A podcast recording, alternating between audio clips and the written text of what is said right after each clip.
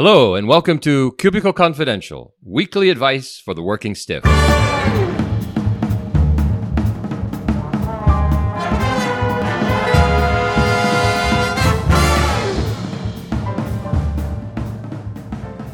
I'm Chris DeSantis, and let me introduce my co host, starting with Wise, the person that never just yaks or yammers, the yummy Mary Abbajay.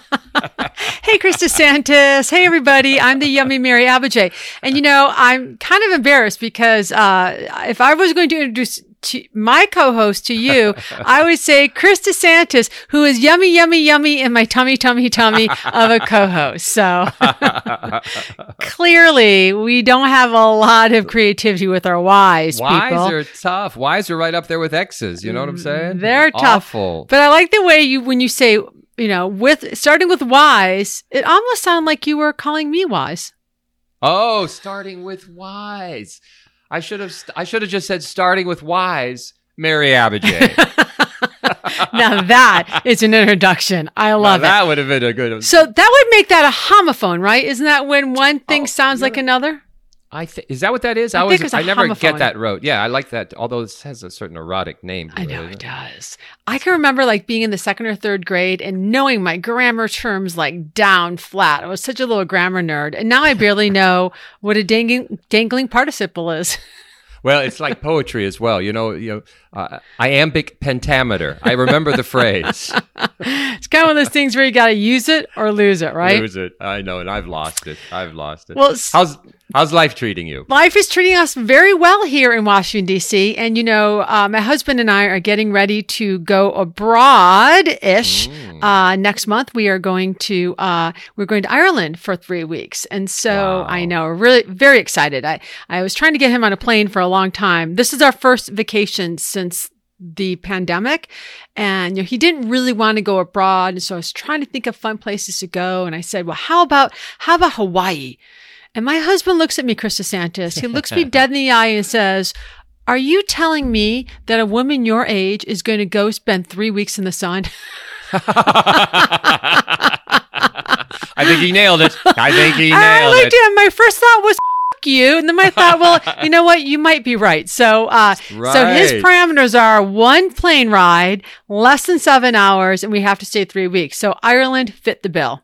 It's perfect. It's per- perfect. and you're going to go all around the country because it's not a large place. Yeah, right? we're yeah we're gonna go all around the country. So we're really looking forward to it. Uh, and I am I'm actually half Irish, which I never really talk about because Oh, the more interesting side of me is my Syrian side. Syri- so yes, the Syrian right, side. right. So anyway, in honor of our global trip, uh, I have pulled together from our listeners three questions that are on the international or global end. So these are questions about people that are either working internationally, want to work internationally, or trying to figure out how to deal with the international uh, crowd at their workplace office. Uh, Chris, Perfect. you you do some international work, don't you?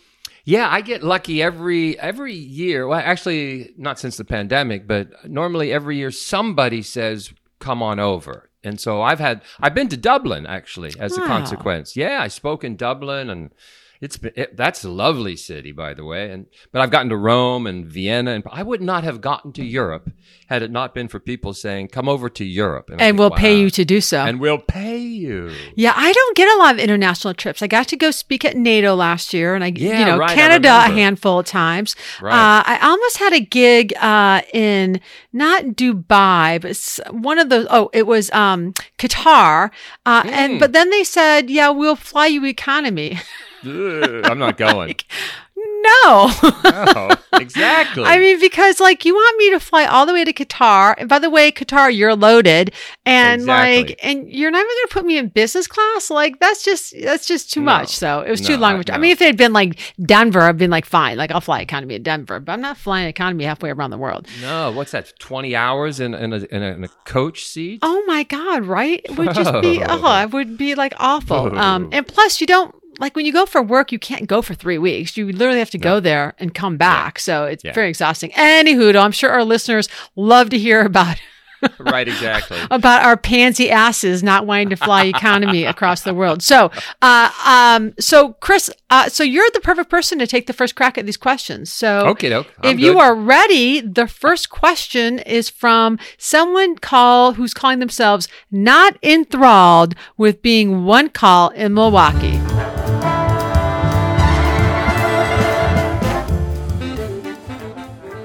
Hi, I like your podcast, and so maybe you can help. I work for a company that has offices in Asia, the US, and France.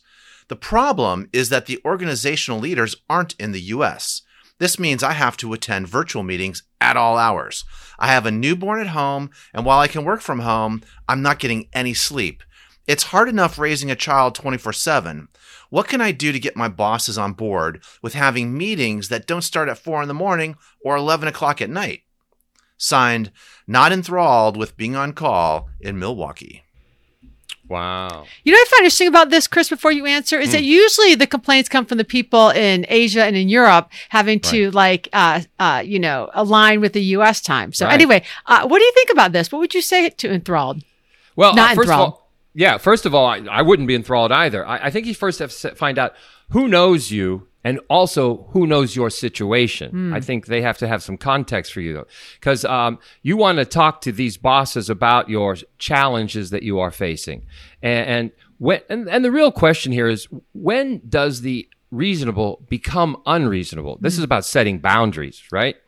One thing I think is interesting, and I don't know anything about this, but I would look into the labor laws in France, which are probably highly protective, highly protective. And I, I wouldn't, I wouldn't vocalize those, but it's a nice reference point in the back of your mind, saying, okay, what are they allowed to do there?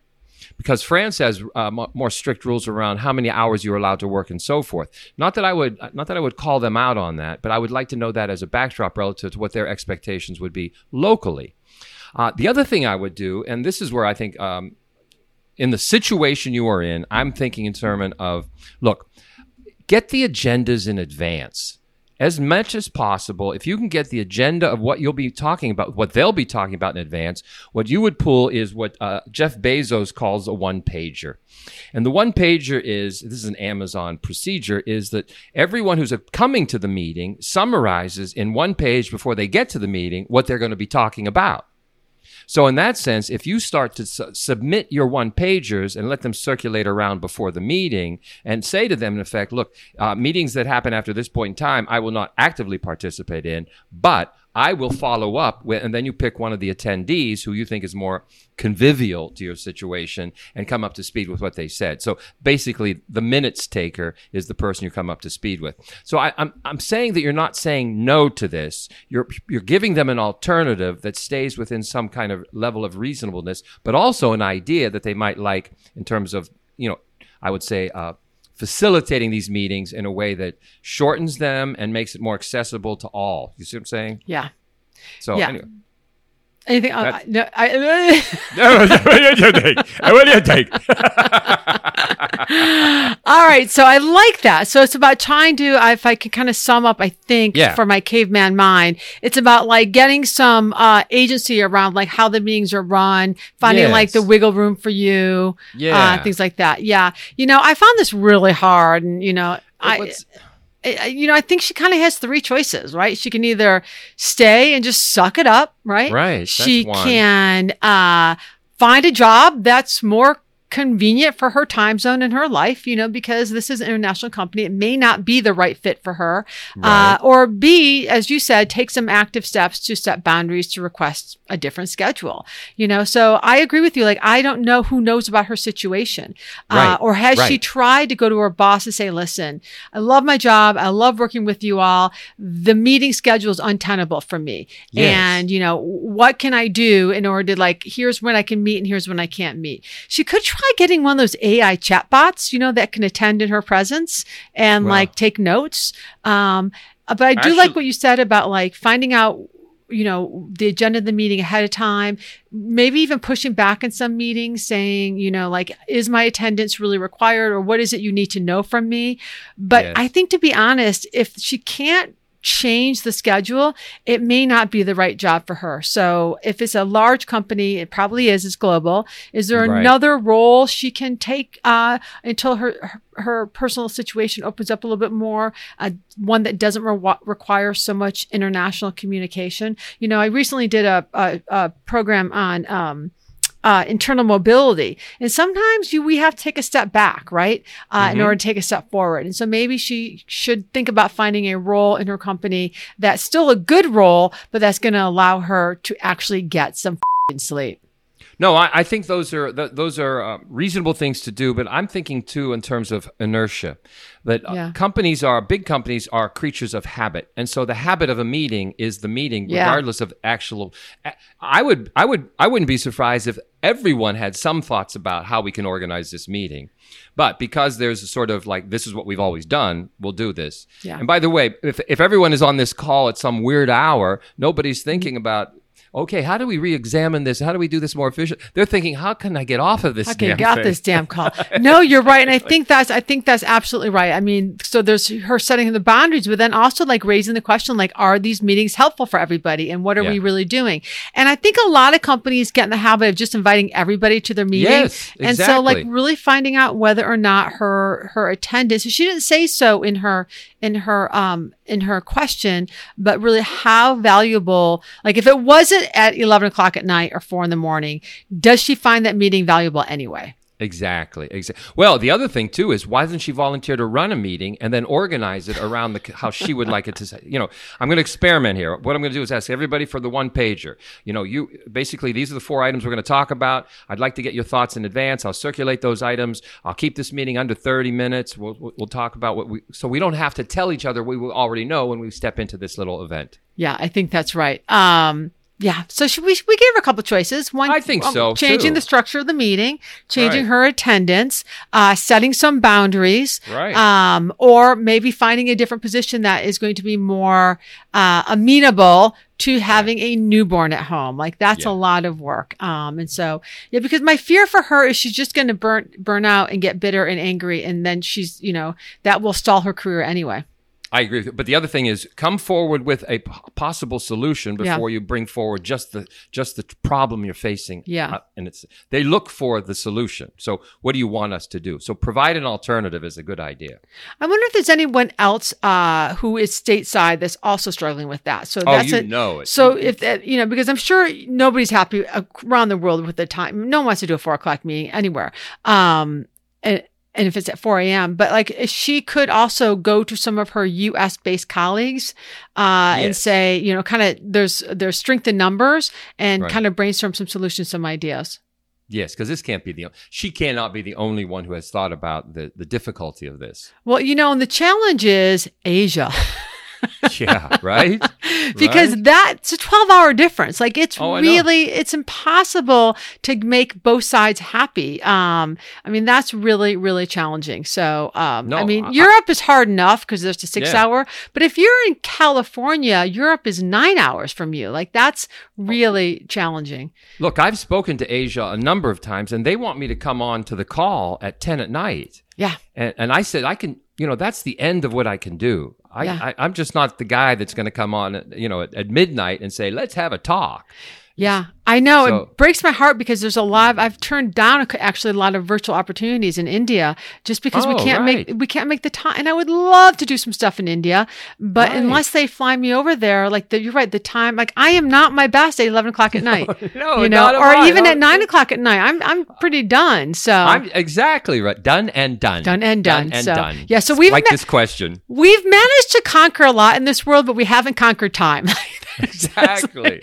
the time and space continuum still seems to elude our ability to control it. no, maybe they should have more than one meeting. Maybe they, maybe they should, with Europe being the middleman. So, all right. So, well, right. hopefully we've given some ideas to going uh, to not enthralled. but There really isn't going to be an e- easy Nah. solution. So, good luck with that one. Uh, are you ready for question number two? Yes, please. All right. This is from offended but not befriended in Atlanta.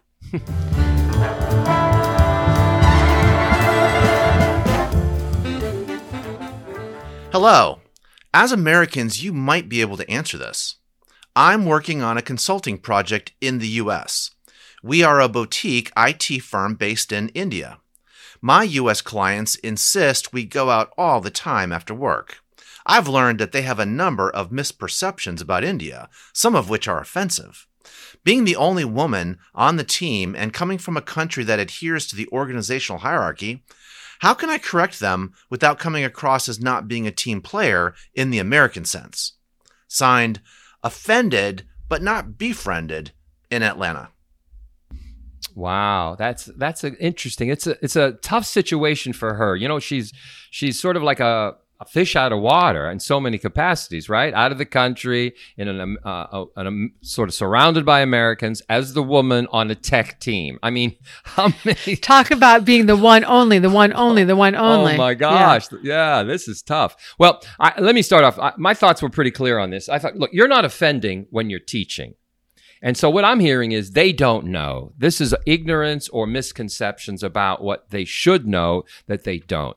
So here, my idea is is sort of holistic because let's play with this team thing, right? Take the team out and and do a special night of Indian culture immersion. Take them to a really nice Indian restaurant if you can find them a really nice Indian restaurant wherever you are. But take them to an Indian restaurant and say that look, what I'm going to do is I'm going to take you through a, a typical Indian business dinner and how it is conducted. And I'm going to t- sort of tell you what's, what works in terms of our own etiquette. And then maybe we can talk about, you know, some of the misconceptions about what you might have of us and what we as Indians might have of you in the U.S. So uh, I think that would get sort of set the stage because then it becomes fun. It becomes fun, and because you're talking about, oh no, no, don't don't eat that with the, or this is what we do with this. Oh no, no. In our world, the boss is the one who does this, whatever the, this is, because it's more yeah. hierarchical there.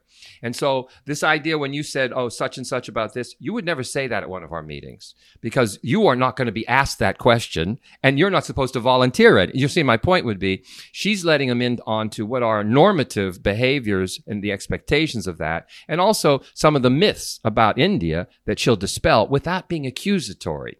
I think it's a good way. The, the last thing I'll say about this is look, you are probably not the only diverse member of that team, although I bet you are the most, uh, sort of have the most diverse uh, aspects in terms of accumulation, you could then suggest, hey, look, I don't know much about your country. And I know, hey, Bob, I know you're from Georgia. And I understand Georgia is very different than New York City. I don't know what those differences are. Well, can we do a Georgia night or can we do a New York City? So my point would be bring them into the mix so they start talking about their own cultures in a way that brings the team together where we learn from each other. Anyway, that's what I'm thinking. Oh, that sounds like fun. Can we do it at an Indian restaurant?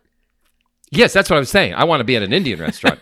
well, oh, when I'm doing India, like if I'm doing New York City, I don't. I mean, it probably doesn't make as much sense. I love Indian food. I want to. I want to. I want to. I want to befriend offended, but not befriended. Uh, yeah, I, you know, I love that idea. It's fun. It's fresh. Yeah. It's very culture. It's very culturally sensitive. It, it, it's a great way to teach people without offending them. Uh, uh, mine was much more direct. I was like, you know, just, just set these assholes straight. You know, I knew that was coming in the nicest way possible. so, you know, I'm thinking you can use expressions like, oh, well, I see how you might think that all Indians are XYZ. In yeah. reality, this is much more the case. Or, right. you know, a lot of Americans think that, but that's kind of old thinking. That might have been true for us in the 1920s, but right. then, you know, in the t- 2020s, here's really what it looks like. Um, or in my experience, I just really haven't noticed that about Indians. Um, or you could be like, you might be surprised to know that, you know, 51% of uh, Indian women are, you know, professionals or, or whatever. Like, like yeah. kindly restate with some facts using terms like, uh, in my experience, or, oh, you know, that's actually a common misperception. So I would, I would go kind of straight at it. Um, I like that. I think that's an elegant way of correcting them. Sort of, it doesn't, it doesn't sound accusatory. It sounds like, well, you know, maybe you haven't thought of this. Uh, you know, how's that? Yeah.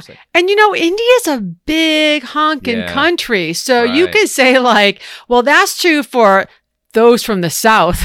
right, right, right, exactly. but up in the north, we're much more like this. I mean, think about American culture. Like if you had to explain, if you were like, if you were in Europe, and I have been when I was there for my personal stuff. Like in the 1980s, I went to uh, school in Scotland for a year, and mm. Scotland was overrun with Texans, right? Um, Oh. because of all the oil up near Aberdeen. Oh, and right. Okay. Aberdeen lad. And uh, so I had to very Right. directly uh, educate people about the difference of Americans and Texans. yes, exactly. this is this is so true. It's so common. On the inside of something, we see the nuance of difference. Yeah. On the outside, we we sort of aggregate Yeah. and say, "Oh, that must be Americans." yeah, exactly. no- Especially since we are loud, but Texans Oh, are really loud. really loud, really loud. And oh, by the way, you know how we get louder when when we don't know your language. Or even worse, when we know just like one word and we keep screaming that word over and over. Uh, s'il vous plaît, s'il vous plaît, s'il vous plaît. And then we may, we use French with an Italian accent. S'il vous plaît, s'il vous plaît. exactly. Well, I'll tell you another thing that Americans do that uh, that I because I lived in uh, Spain for a year and it's it's habitual with Americans is that we, what do you do for a living? What do you do for a living? Is the because that is such an American thing to say, and it's really about the identity that we have, and they don't identify themselves with the work they do as the pr- first priority of who they are. And you know, and I, I totally know that. And I don't know how the hell people talk to each other in foreign countries if you Yeah, don't know right. what somebody does. Like, does, I, cause I think cause we are so work centric here, like, Yes. I want to know what everybody does. And that's how I'm going to find a way to talk to them. So, No, you I know. I'll it's our you, entree. it's our entree and it is really sad. But whenever I hear that, I would be like, how did you ever have a conversation with somebody without knowing what they do? So I'm going to, Yes. when I, we go to Ireland, I'm going to actually not ask anybody what they do. Uh, and I'm going to see if I can't find other ways to make friends. well, if you did something, what might it be? what will you be doing tomorrow between oh, nine and five? when you're not in a leisurely event, what do you do? okay, so That's offended, funny. not befriended. You're gonna you're gonna do some very uh, gracious re-education of Right. your American teammates. The other thing is they are her clients, so she does have to be a little bit careful. So I think I think we were both very nice about yes, her exactly Yeah. right. She's got to be the hostess with the mostest. There you go. All right. Good luck, offended. All right. Are you ready for question number three? Yes, please. This one is called Anchors Away, and it goes a little something like this.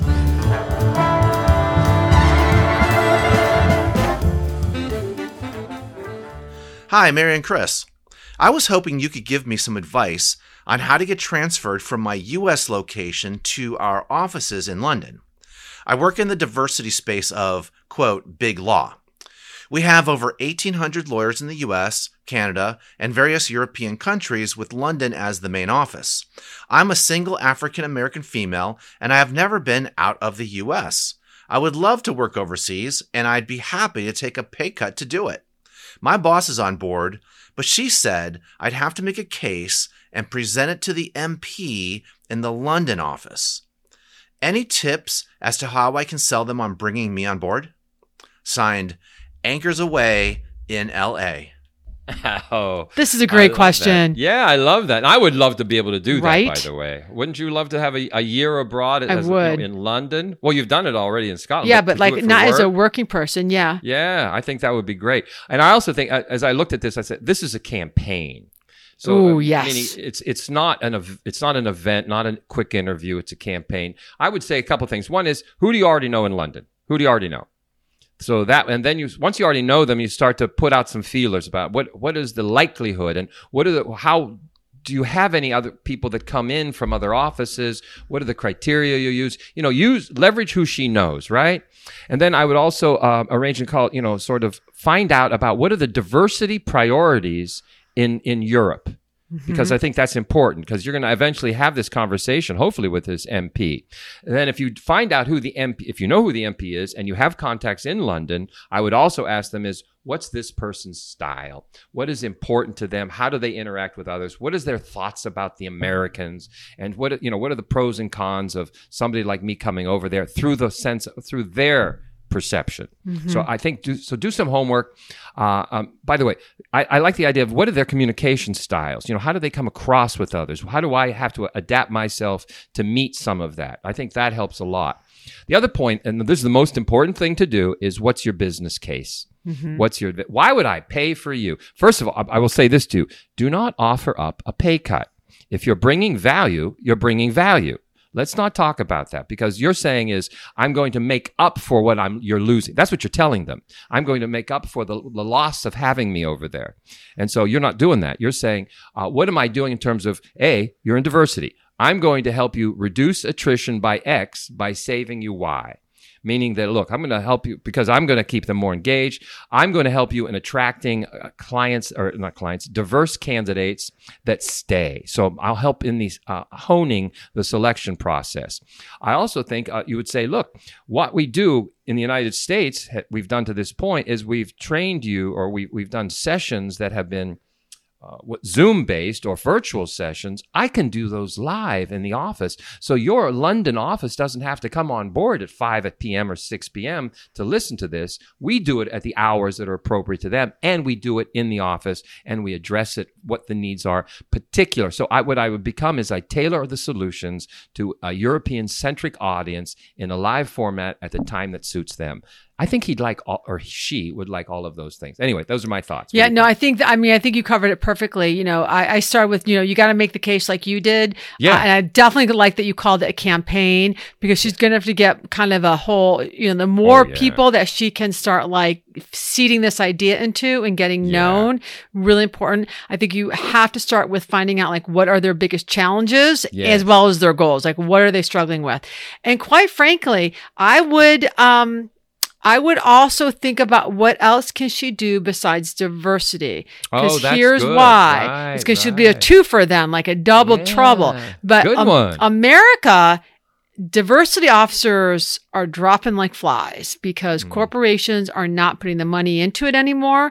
Mm-hmm. Uh, it's stressful. Diversity people aren't, uh, they're getting burned out in their roles and dis, um, disillusioned because a lot of corporations, they just talk the talk. They don't walk the walk. Right. And so I think that it's a smart move to go abroad right now because I think the the diversity roles in America are going to look kind of shaky for a while. Uh, but that's why I definitely recommend that she has something else that she can offer as well, whether it's employee engagement, whether it's you know overall retention, whatever it is, to shoulder up on that diversity side in case Europe starts to go the way of America and starting to like pull back on diversity.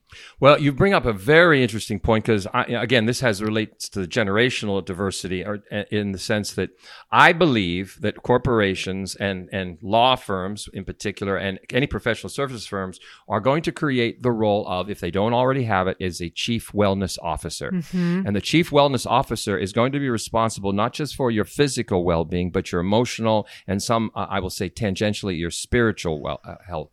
So in that sense, this holistic version, because the young, the new young, Gen Z, is really comfortable talking about what uh, what basically uh, mental health issues, and so platform talking about what is stressing me out and why it's stressing me out, and what are we going to do about that here, and what are your what is your commitment to that? If she can get ahead of the game, Love it. by d- doing this in advance, she creates uh, as the circumstance that it becomes the model. By the way, all these firms look for models of others. She's creating that model uh, on the fly. She should point. pitch herself as wellness and diversity or Yes, wellness exactly. and inclusion. I love that. You know, I read an article, and you probably read this because you're you're the uh, generational expert. Uh, but when Gen Z gets stressed out, do you know what they do? no, They speak in British accents. no, I didn't hear that. they they go, No, oh, they cup don't. of tea, darling. Oh, what would you? And they say when they speak in a British accent, it really lowers their stress level. It's like this big thing with Gen Z Really? that to manage stress, they find that speaking speaking in with a British accent, a fake British accent, helps like make them laugh and reduces their stress. Well, uh, I think Cheerio, Madonna darling. Was, yeah, Madonna was ahead of the curve then. Yes, she she, she did that. Wow, she's a trendsetter. All right, so before we go, let me hear your fake British accent. Okay, okay, mate. No, that sounds Australian, right? Right? Right, That- that's Australian, right? that's Australia, right? Okay. Oh, I don't know. No, I can't. oh, I- that was all I- good. You were on it. Oh, I don't know, oh, darling. Oh, I don't know. I don't know. It's a lovely day. It's rather a rather lovely day. It's a bit damp, don't you imagine? It's a bit damp out there. Should you be putting on a shawl? By the way, I don't have any lemon. Can you? Will, will, will a squirt of lime do for you? Oh my God, Chris DeSantis, that was outstanding. I love it. All right. So Thank you for sharing that with me. Thank Oh, you, yeah. our listeners, uh, for listening today. Of course, a big uh, cheerio and thank you to our amazing, overworked, underpaid producer, Mr. Jacques Edinger. Uh, if you have a workplace question or a cubicle dilemma, oh, do give us a shout. No question is too easy and no question is too naughty. There are lots of ways to reach us. You could email us to info@cubicleconfidential.com. You could tweet us with that cute little Twitter at cubicleconfide1 or connect with us on LinkedIn. Darlings, we're everywhere. Chris DeSantis and Mary Abbajay. And until we see you next time, we want you to work hard, be kind, and if you get stressed out, Bring out your best British accent, darlings. It will help you. And if none of that works, what should they do, Chris DeSantis? Oh, do call us. Ta ta. ta ta.